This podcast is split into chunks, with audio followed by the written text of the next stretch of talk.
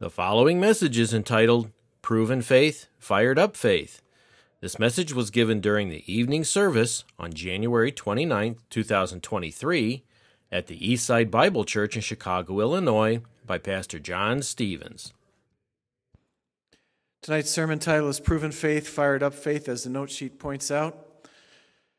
We are once again in 1 Peter chapter 1, still in verses 6 to 9, the third series from 1 Peter. As I've outlined it, a joyfully suffering salvation.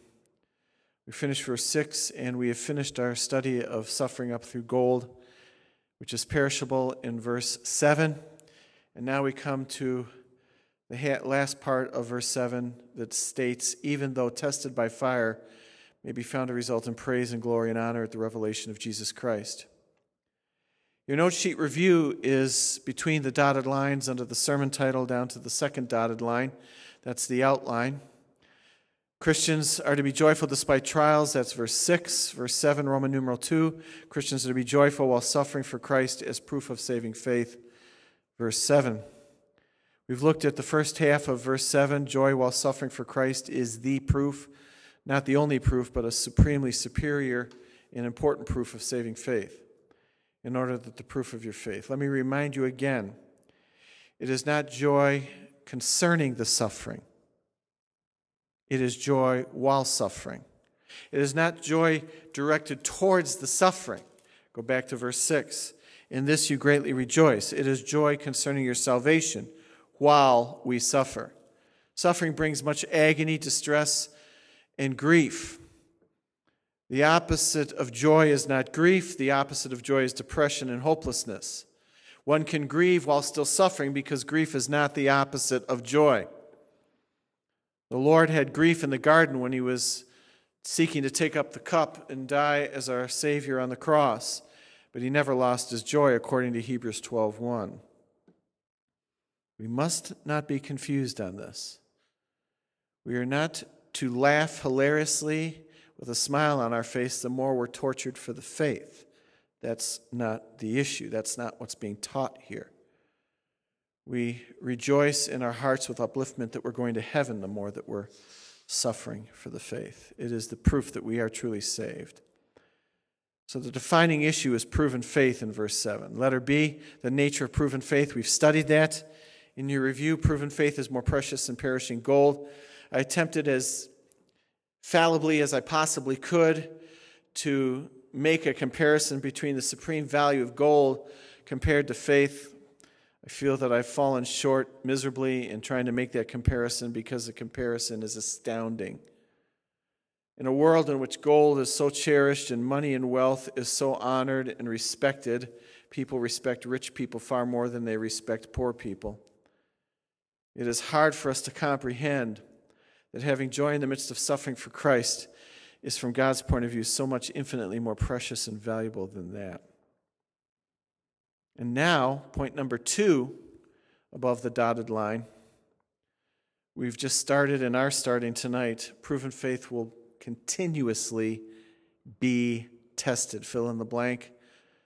Proven faith will be continuously tested. There's no vacation from this. After the rolling thunder of one trial for the faith slams into us, we would imagine, okay, Lord, thank you. I've gotten the message, and the message is very clear. I need to rejoice in my salvation while suffering. No need to try me anymore. I figured it out. Thank you very much. Glad that lesson's over, Lord. No, this is built into your Christianity and mine. As hard as it is to accept that in a society like ours, it's built in.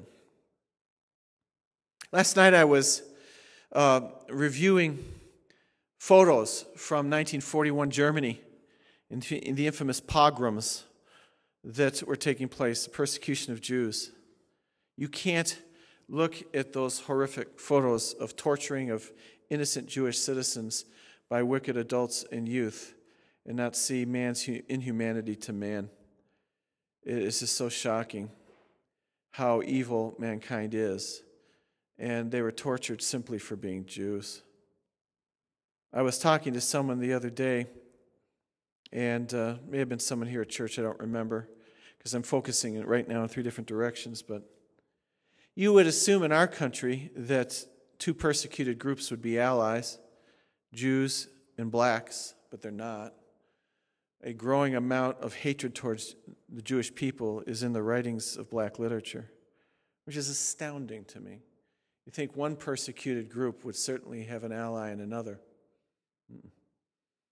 And then you look at liberal Christianity, and you would think, well, we Christians are persecuted, so we would be allies of Jews. No.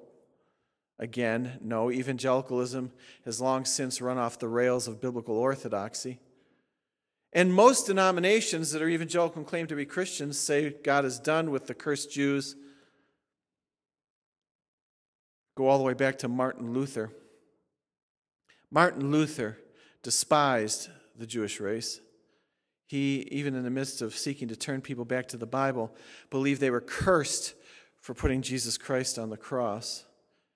He used profanity in his writings at the end of his life towards the Jewish people.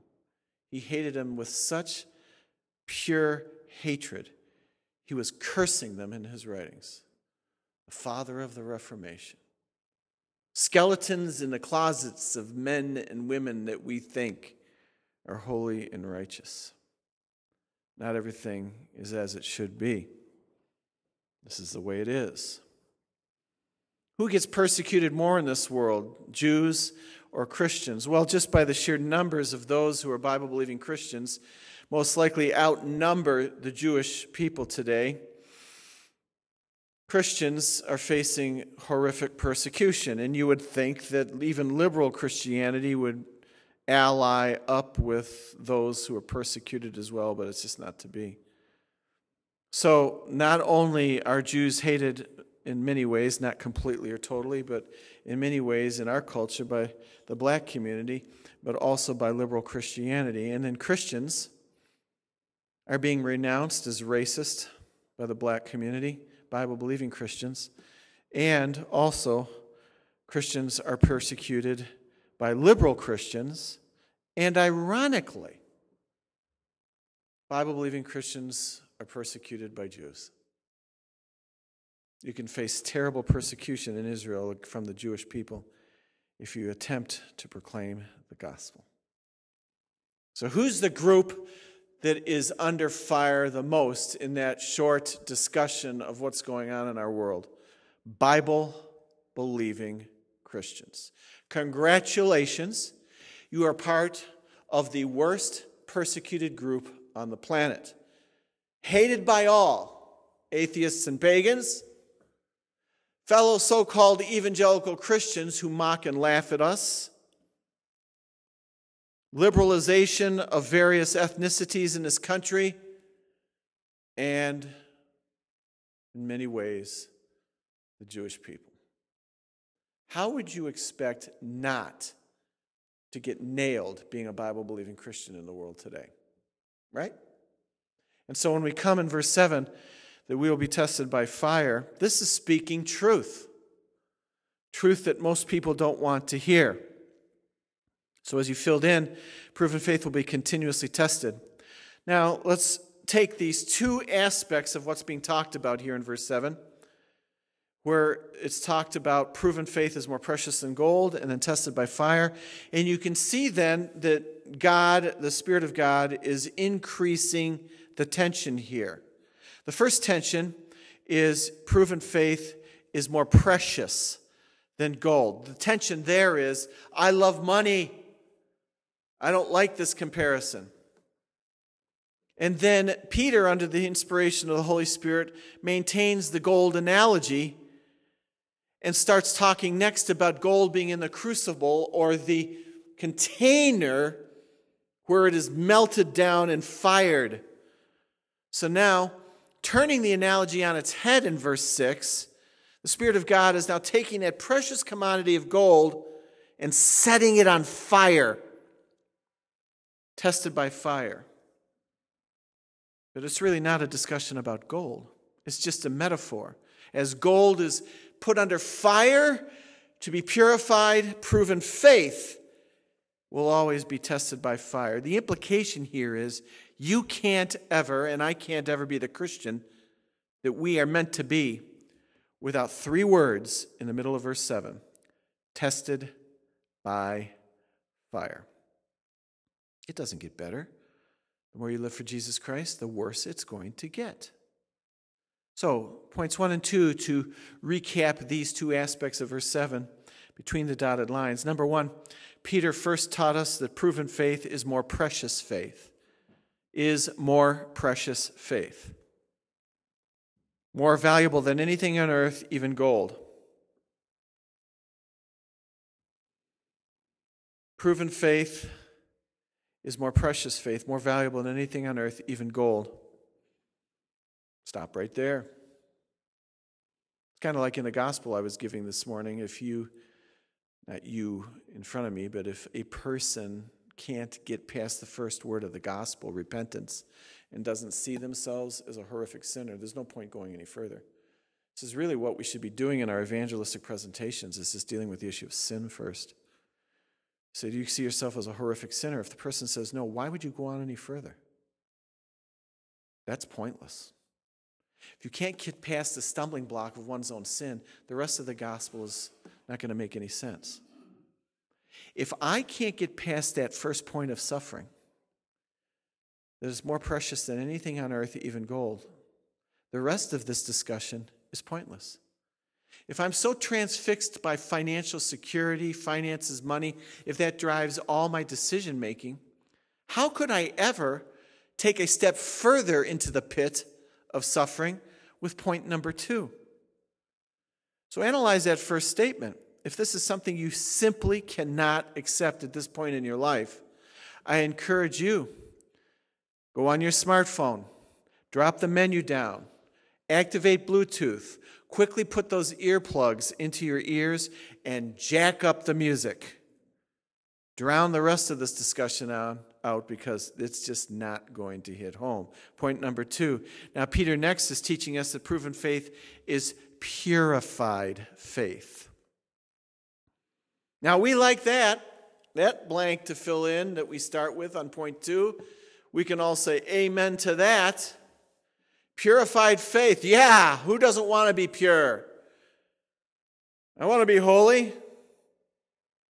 Second Peter chapter 1. Peter begins his second epistle with a discussion of holiness. Be holy as he is holy. Amen, amen, amen.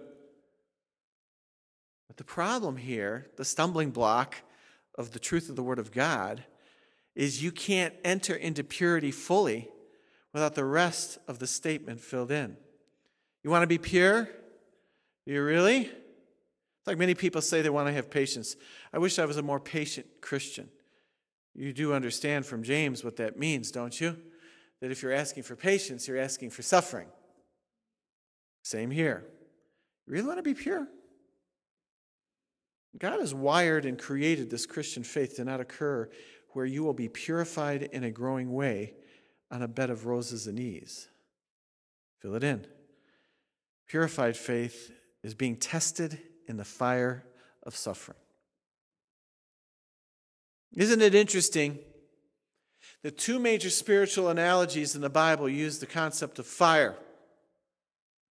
One is hell, place of eternal fire, as I was dramatically seeking to describe the truth of Revelation on that issue this morning. The fire is not the fires of purification in hell. There is no purification in hell. There's no reform, there's no restitution. As one is as they enter into hell, is as we are when we enter into heaven. As we cannot cease to follow Christ as Lord in perfection in heaven, true believers, no unbeliever in hell can renounce their wickedness in hell and repent. The fires are fires of judgment. The second analogy of fire used in the scriptures is purification, tested in the fires of suffering. Now we need to microscope this because the Greek is very plain here. So a little letter A under the dotted line actually goes with that point two further above. I know it's a confusing way to lay out a note sheet. In your heart, you can despise me for this, and I will accept that despicable corruption to the note sheet. But little letter A, where it says, even though, look up here, you go around this interlude and it's connected to point two up here.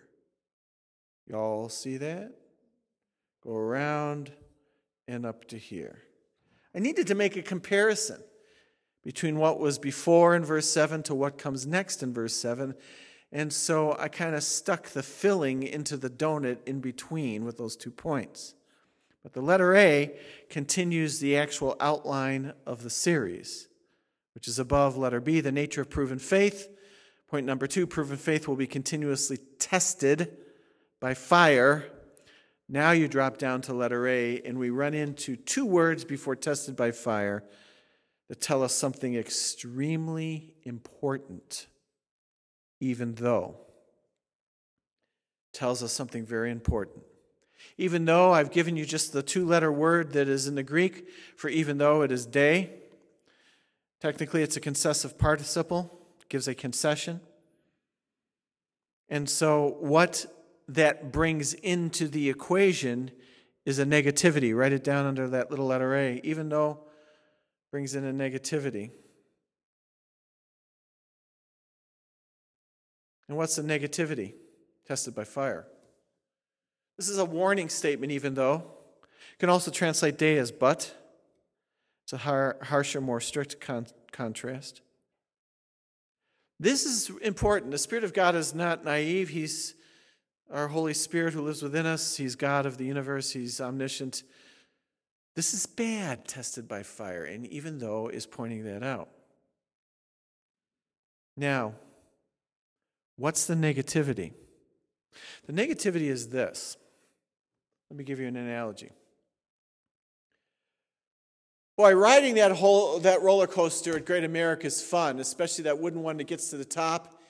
Even though when you come down the other side, you'll fall out of the car. what? Say that again. Well, it's wonderful to go up that roller coaster. It's so fun. You're waiting to go over the other side. It's so enjoyable, even though when you turn the corner, you'll fall out of the car. Proven faith, more precious than gold. Oh, that's wonderful. I want to love you and suffer in the joy of Christ and have an attitude in my heart that it is more precious than gold. That is so encouraging to me. And then the Spirit says, even though we fall out of the roller coaster car on the tested by fire. It's like we're ecstatically having an epiphany of supreme devotion to Jesus Christ. This is wonderful. I've rededicated my life to the Lord. Joy in the midst of suffering. This God sees is greater than gold. Amen. Amen. Even though. What? What? Say what? Even though?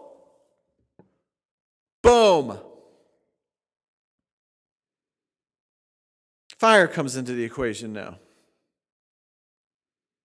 Gold and faith are fired in order to get better and better. Write that down under letter A. Gold and faith need to be fired to get better and better.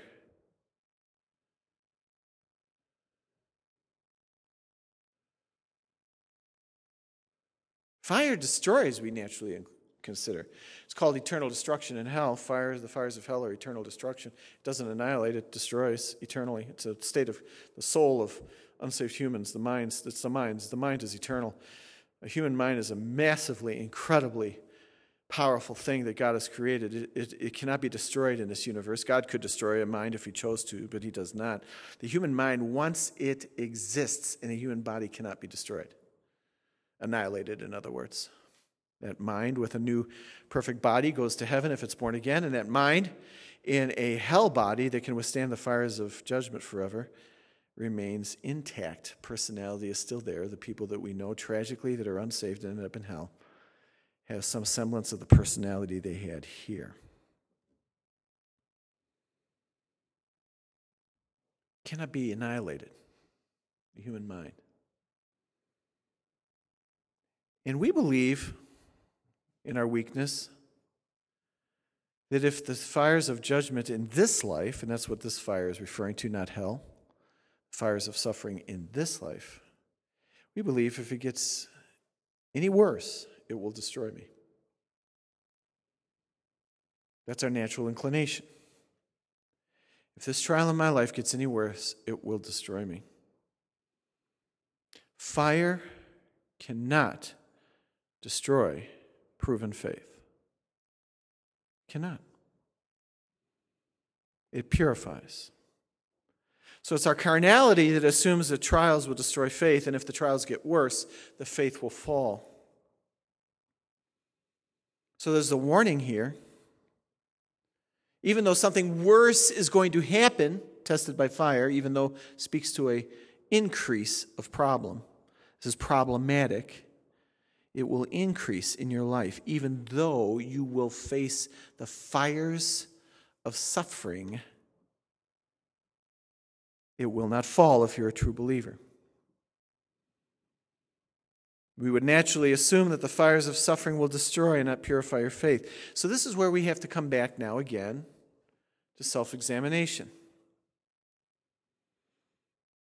As trials get worse in your life, is it naturally your spiritual condition to assume this is helping you to be more purified?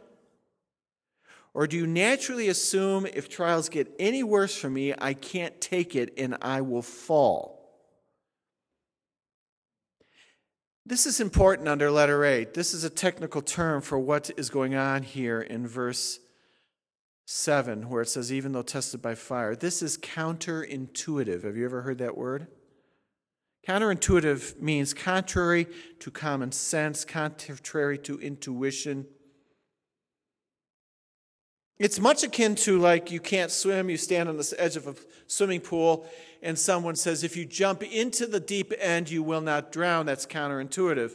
Common sense says, I can't swim. If I jump into the deep end, I will drown. Common sense is being destroyed in the middle of verse 7.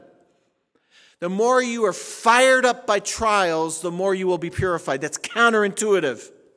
The Christian life must operate in the realm not of common sense but in truth. No. No. No, if I jump in a deep end, I'll drown. No, no, no. If these trials living for Jesus Christ get any worse, I will drown in faithlessness. Do you see what Peter is saying? Not if you have proven faith, not if you are a true believer. The increase of fire, then, under letter A, is an increase of difficulty that for the true believer will purify, for the false believer, the fire will destroy. Fire is neutral. It will either destroy or it will purify based on whether the faith is real or not. This is what marks people out in our churches as to whether they're real or not. It is a test of fire. The fire distinguishes, the fire divides true faith from false faith. Fire cannot, absolutely, the sufferings of fire cannot destroy the faith of a true believer. We may falter and stumble at times, but we will find inevitably the Spirit will hang on to us and draw us further into growing faith and purity. Trials are not meant to break us into, into despair, they prove us into being pure. They increase purity. So you have to ask yourself in this the warm climate, this Florida climate of the church today, metaphorically, relax. What's the hurry? The lounge chair next to the pool mentality of Christianity today. I live for Jesus, I will grow in wealth. Comfort awaits me. It's everywhere in the Christian church today as I've said to you, ad infinitum to probably your annoyance. It's a very basic, fundamental reason why Christians move away from bad areas. They are wired into seeking comfort and avoiding the fires of dangerous areas. It's not about property, it's about safety. It's about economic safety, it's about personal safety. Christians follow the culture, they run from harm. We should have known at the Great Commission that that was never the calling of believers, right? Running from harm. Think about it. Mark 16's version of the Great Commission is go into all the world and preach the gospel, right? Question number one Is the world a really bad place? Question number two is a world filled to the brim with Christ and Christian hating humans.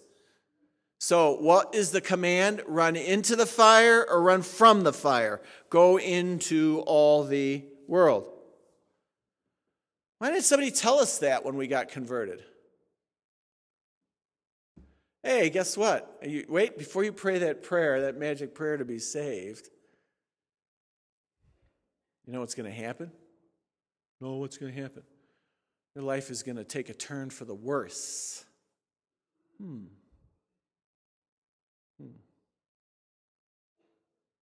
Should have. Well, John, did you tell everybody that you've given the gospel to that? Did you do that this morning? No, I didn't have the time. ran out of time this morning. But sometime, somewhere down in the discipleship process, after you lead someone to Christ, We've got to tell them the good, bad news. The good news is you're going to have fire that's going to purify if you're truly saved. The bad news is you're going to have fire that's going to purify if you're truly saved. The bad news and the good news are the same. You're going to be fired. That's why it's the sermon title there Fired Up Faith. Hmm. Even though tested by fire. Oh my goodness, even though. That's right. Letter B. The trial then has nothing to do with whether I will have joy or not. This is a major biblical principle I have repeated so much in this series on joy with suffering. The trial then has nothing to do with whether I have joy or not.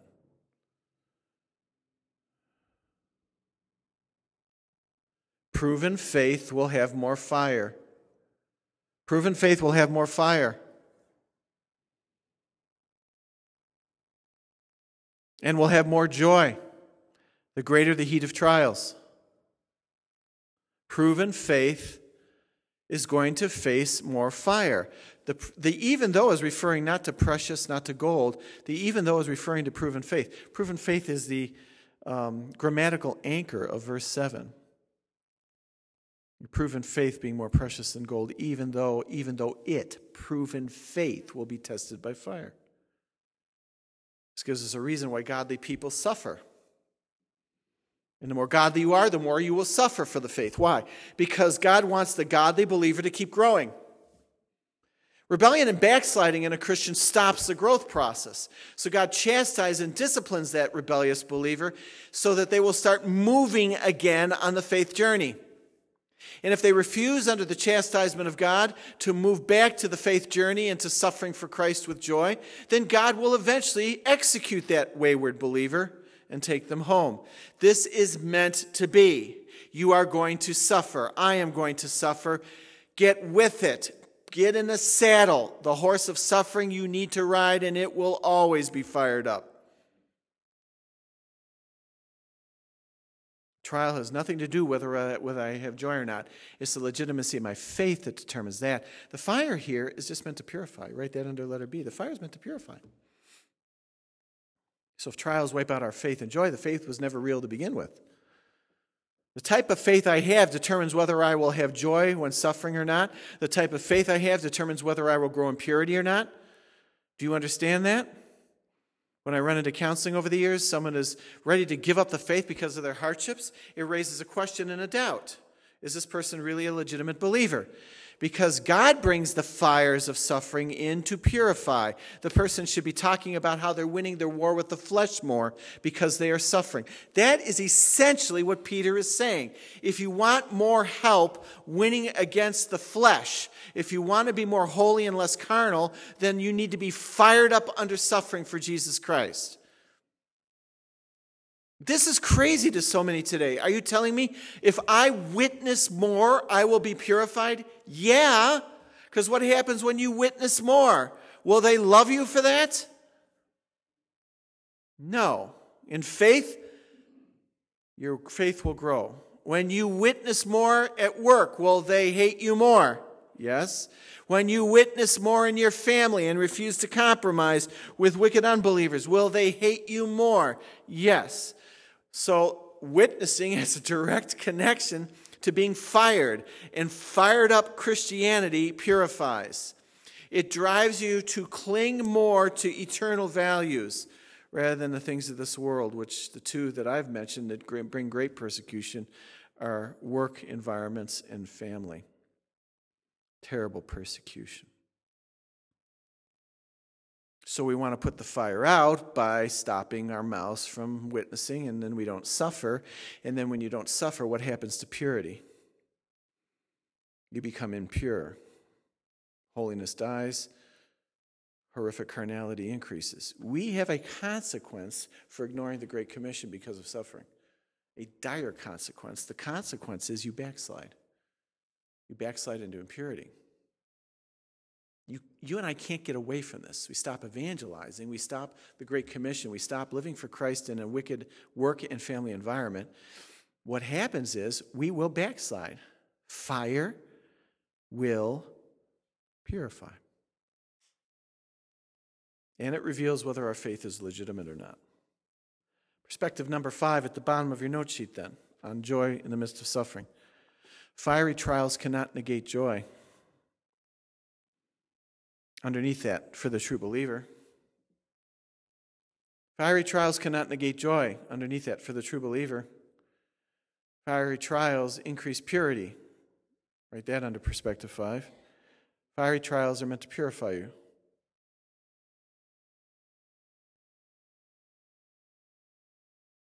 This is the analogy. The heat purifies, just as it does with gold, it will do with your precious, proven faith. If you're a true believer, trials, fiery trials, will purify you, drives you away from this world.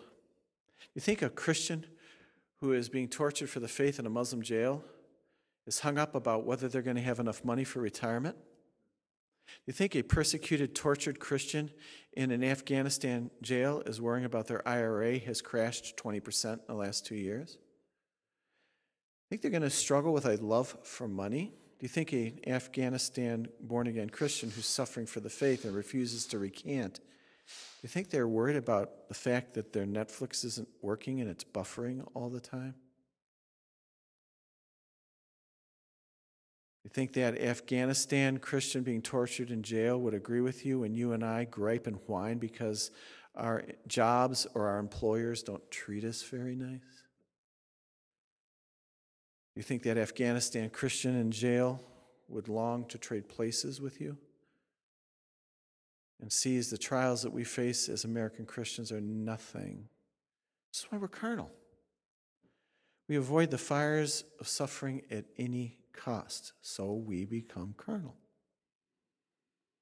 Great uh, Greek scholar Cleon Rogers, in his commentary on verse 7 here, quotes Pliny on how gold was, Greek historian Pliny, on how gold was mined and refined in Roman times. Quote Metals are mined, cleaned, fired, and ground to a powder and put in a smelting furnace. Gold really has to be attacked, in other words, to get it pure. Mined, cleaned, fired, and then ground up into powder. Then put in a smelting furnace. The slag, called scoria, from gold is pounded again and fired a second time. The crucible for this, crucibles or the containers, are made of tasconium, this is ancient times, which is a white earth resembling clay. No other earth clay at that time could withstand the blast of air, the fire, or the intensely hot material. That is a violent process, folks, to purify gold. Greek scholar Wuest in his commentary on 1 Peter says this quote, The picture here is of an ancient goldsmith, this tested by fire analogy here, who put his crude gold ore in a crucible, subjects it to intense heat, and then liquefies the mass. Do you ever feel that's your trial? You're crude, you're subjected to intense persecution, and you feel in your soul like you're turning to liquid. Yeah. The impurities rise to the surface and are skimmed off. That's how they, by the way, decaffeinate coffee. I don't know if you knew that or not. The coffee beans, they boil them. The caffeine floats as foam to the top, and then they skim it off. There's no such thing as uncaffeinated coffee, just decaffeinated. Did you know that? Because they can't do that perfectly. Bummer. So even when you're drinking decaffeinated, you're getting some caffeine. Beware. But with gold, they can get this to almost perfection. Heat, impurities float up, skim off. Heat, impurities float up, skim off. How does he know when the metal is absolutely purified? Gold metal. Here it is. When the metal worker is able to see the reflection of his face clearly mirrored in the surface of the liquid, he takes it off the fire. For he knows that the contents are pure gold. Did you catch that? He looks as he raises on the end of the iron pole and he looks in the surface of the liquefied gold, and if it's still blurry and not clear as a mirror, back into the fire. He keeps skimming and doing that till the surface of the purified gold shows his own visage in absolute clarity. Do you understand the analogy then? Why does God continuously put us in the crucible and fire of trials? What is he trying to get reflected in you? The image of Jesus Christ and I. When it reaches the clarity that God is the sovereign Lord and Master determines for your life, then he takes you out of the fire until the next time. Because once we're cooled off and removed from the fire, we who are untrustworthy children of God inevitably start slowly operating towards carnality again thus back into the fire. Slowly withdraw from spirituality, back into the fire. I think God knows what He's doing. We said, so it is with God and His child, He says. He puts us in the crucible of Christian suffering in, which process sin is gradually put out of our lives. Our faith is purified from the slag of unbelief that somehow mingles with it so often. And the result is a reflection of the face of Jesus Christ in the character of a Christian. There is a tripwire effect with suffering for Christ. And I'm not talking about the sufferings that unbelievers go through as well. I'm not talking about the tragedies of life that can happen, like your house can get broken in like an unbeliever and your car can break down like an unbeliever. This is suffering for Christ. He's talking about faith, suffering for the Lord. There's a tripwire that occurs, a dead man's switch that is flicked. There comes a point that a Christian is so fired and so purified and heated by trials that in the mind of that Christian, they finally reach a point where they say, None of this matters anymore. I don't care about anything in this world anymore. I just want to go and be with my Savior. Boom! The purified image of Jesus Christ is manifest. It takes ongoing testing by fire over and over again because our minds as believers are so messed with sin. And we constantly go back to the passing pleasures of sin. And we resist trials so much because we're so foolish.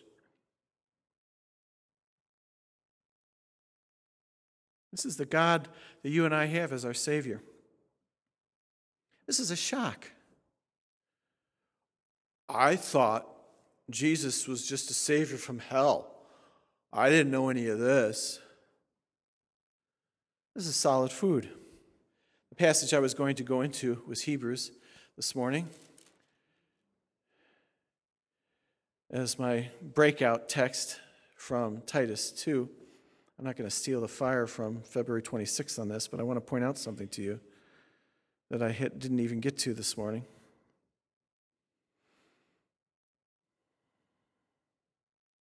Verse 11 is where we as believers inevitably degradate to. Do you know what that word degradate means? Degradation. If you don't know what degradation means, just look in the mirror every day. You're seeing it, so am I. Oh, I didn't have that wart there.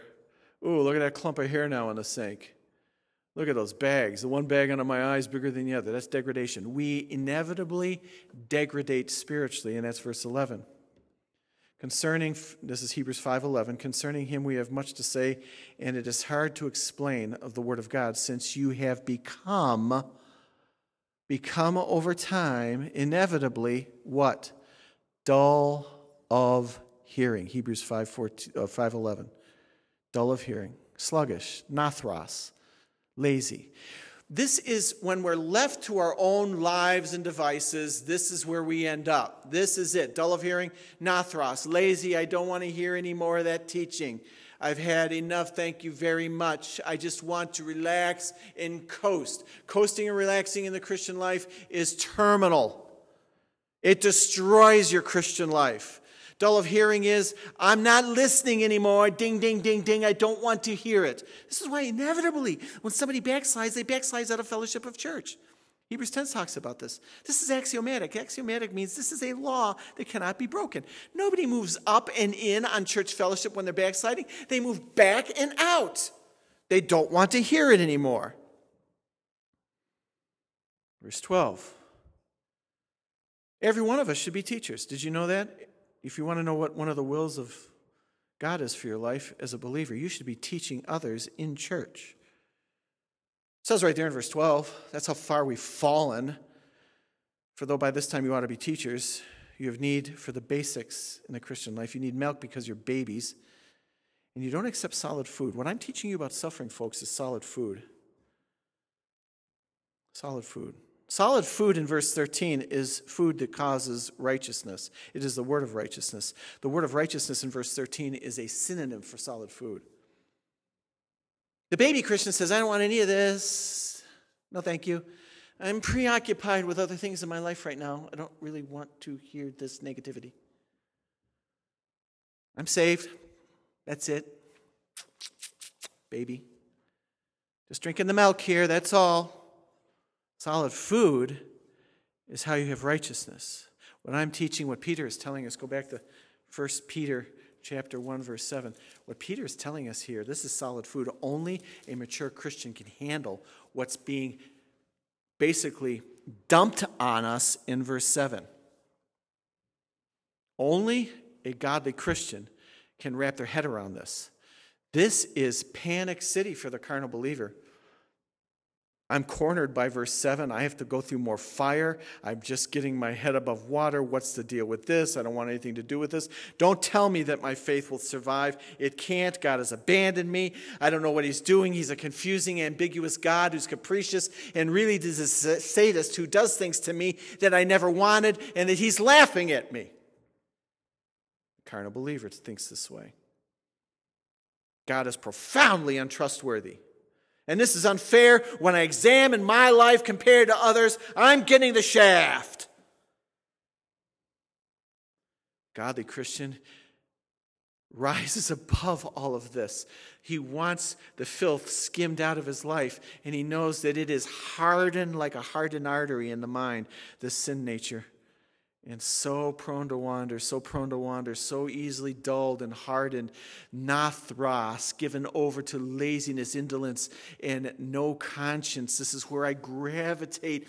I can't stop that degradation.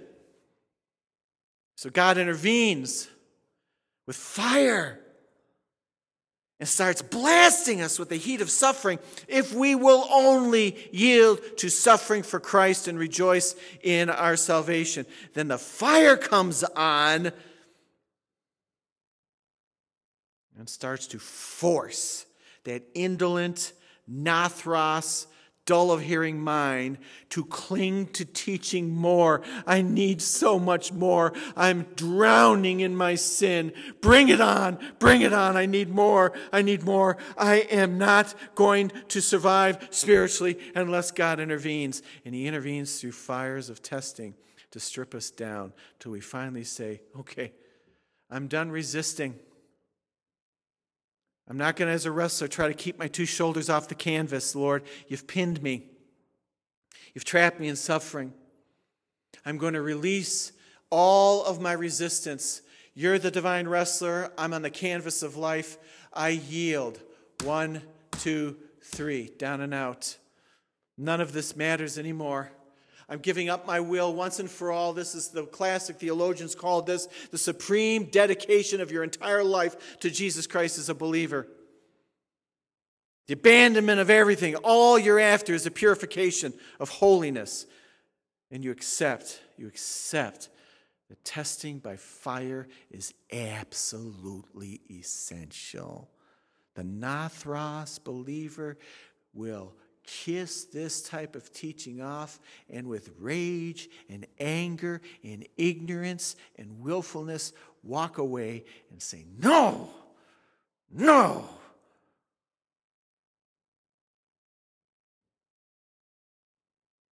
Comes back to what I said this morning for unbelievers. What do you want with your life as an unbeliever? What are the choices that you're making in your life as a believer tonight? There's no way around the fire. Your proven faith will be fired. It'll be hot and it will burn. And it purifies. How bad do you want purity? Do you want just a little purity? Little growth, little quiet time, little church, little service. Now leave me alone. I've got plans, I've got a life, I'm going to do what I want. This is what I want. I don't want any suffering. I want this purity without the suffering. You say that, John. I'm going to dump it on you. I'm going to shoot the messenger right now. That's your opinion of Christianity. I weasel out from under the authority by blaming this sermon tonight on simply your opinion. It says right there in verse 7 It's not my words. Father in heaven, I wished I was godly enough to say, bring the fire on, but that scares the living daylights off of me, Lord. I, I'm not there. I don't know that any of us would ever be there where we would pray for the testings of fire. And we're thankful, Lord, that you just then do it, knowing that we're too cowardice, too cowardly to ask for it. So we'll just trust you as a kind, all powerful, beneficent, loving, infinitely wise God to know how much fire, how long in the kiln, how long we are melting in the crucible of life is necessary. And then when you see the reflection of you in us, you pull us back a little. The heat diminishes. We look back at a horrific suffering for Christ incident that you saw us through, and we rejoice that you saw us through it, Lord and we're back hot for God and the Word and repentance, and then we turn the TV on or start whining or get distracted, and the crucible cools off. And the heart says, Well, yes, I was hot for you, Jesus, but I'll read my Bible tomorrow. And we start to move towards Nathros once again, inevitably. How do you put up with us? And so, your loving hand that saved us through the cross of our blessed Savior and the only God and Savior who could save us, that Jesus who reached down in space and time, you, Lord Jesus, and gave the supreme sacrifice for us, dying for us, is a God who knows best. You're our precious, loving Lord. And you start turning the furnace heat up once again to fire us in the kiln of trials. And the purity battle starts to be won all over again. Fire cool, fire cool fire cool. And as this happens, Lord, we progress hesitatingly, uphill, then downhill, but progressing. We're progressing in Christ's likeness. And it is absolutely necessary to have fire to do that. Why can't we just stop squirming under your lordship plan for our lives? Why do we have to resist so inevitably and so long term, and for some so terminally that there's no fixing the person anymore, and you have to execute them. Hmm. So we pray if we're godly here tonight, with fear and trembling, our hands shaking, test us with fire. I'm a coward. I don't want to be burned. And I'm fearful of the fire. I inevitably want to pull my hand out of the flames, Lord. But you know what's best. I just want to be pure. By your grace and power, Lord Jesus, may that be all of our prayers. In your name, amen.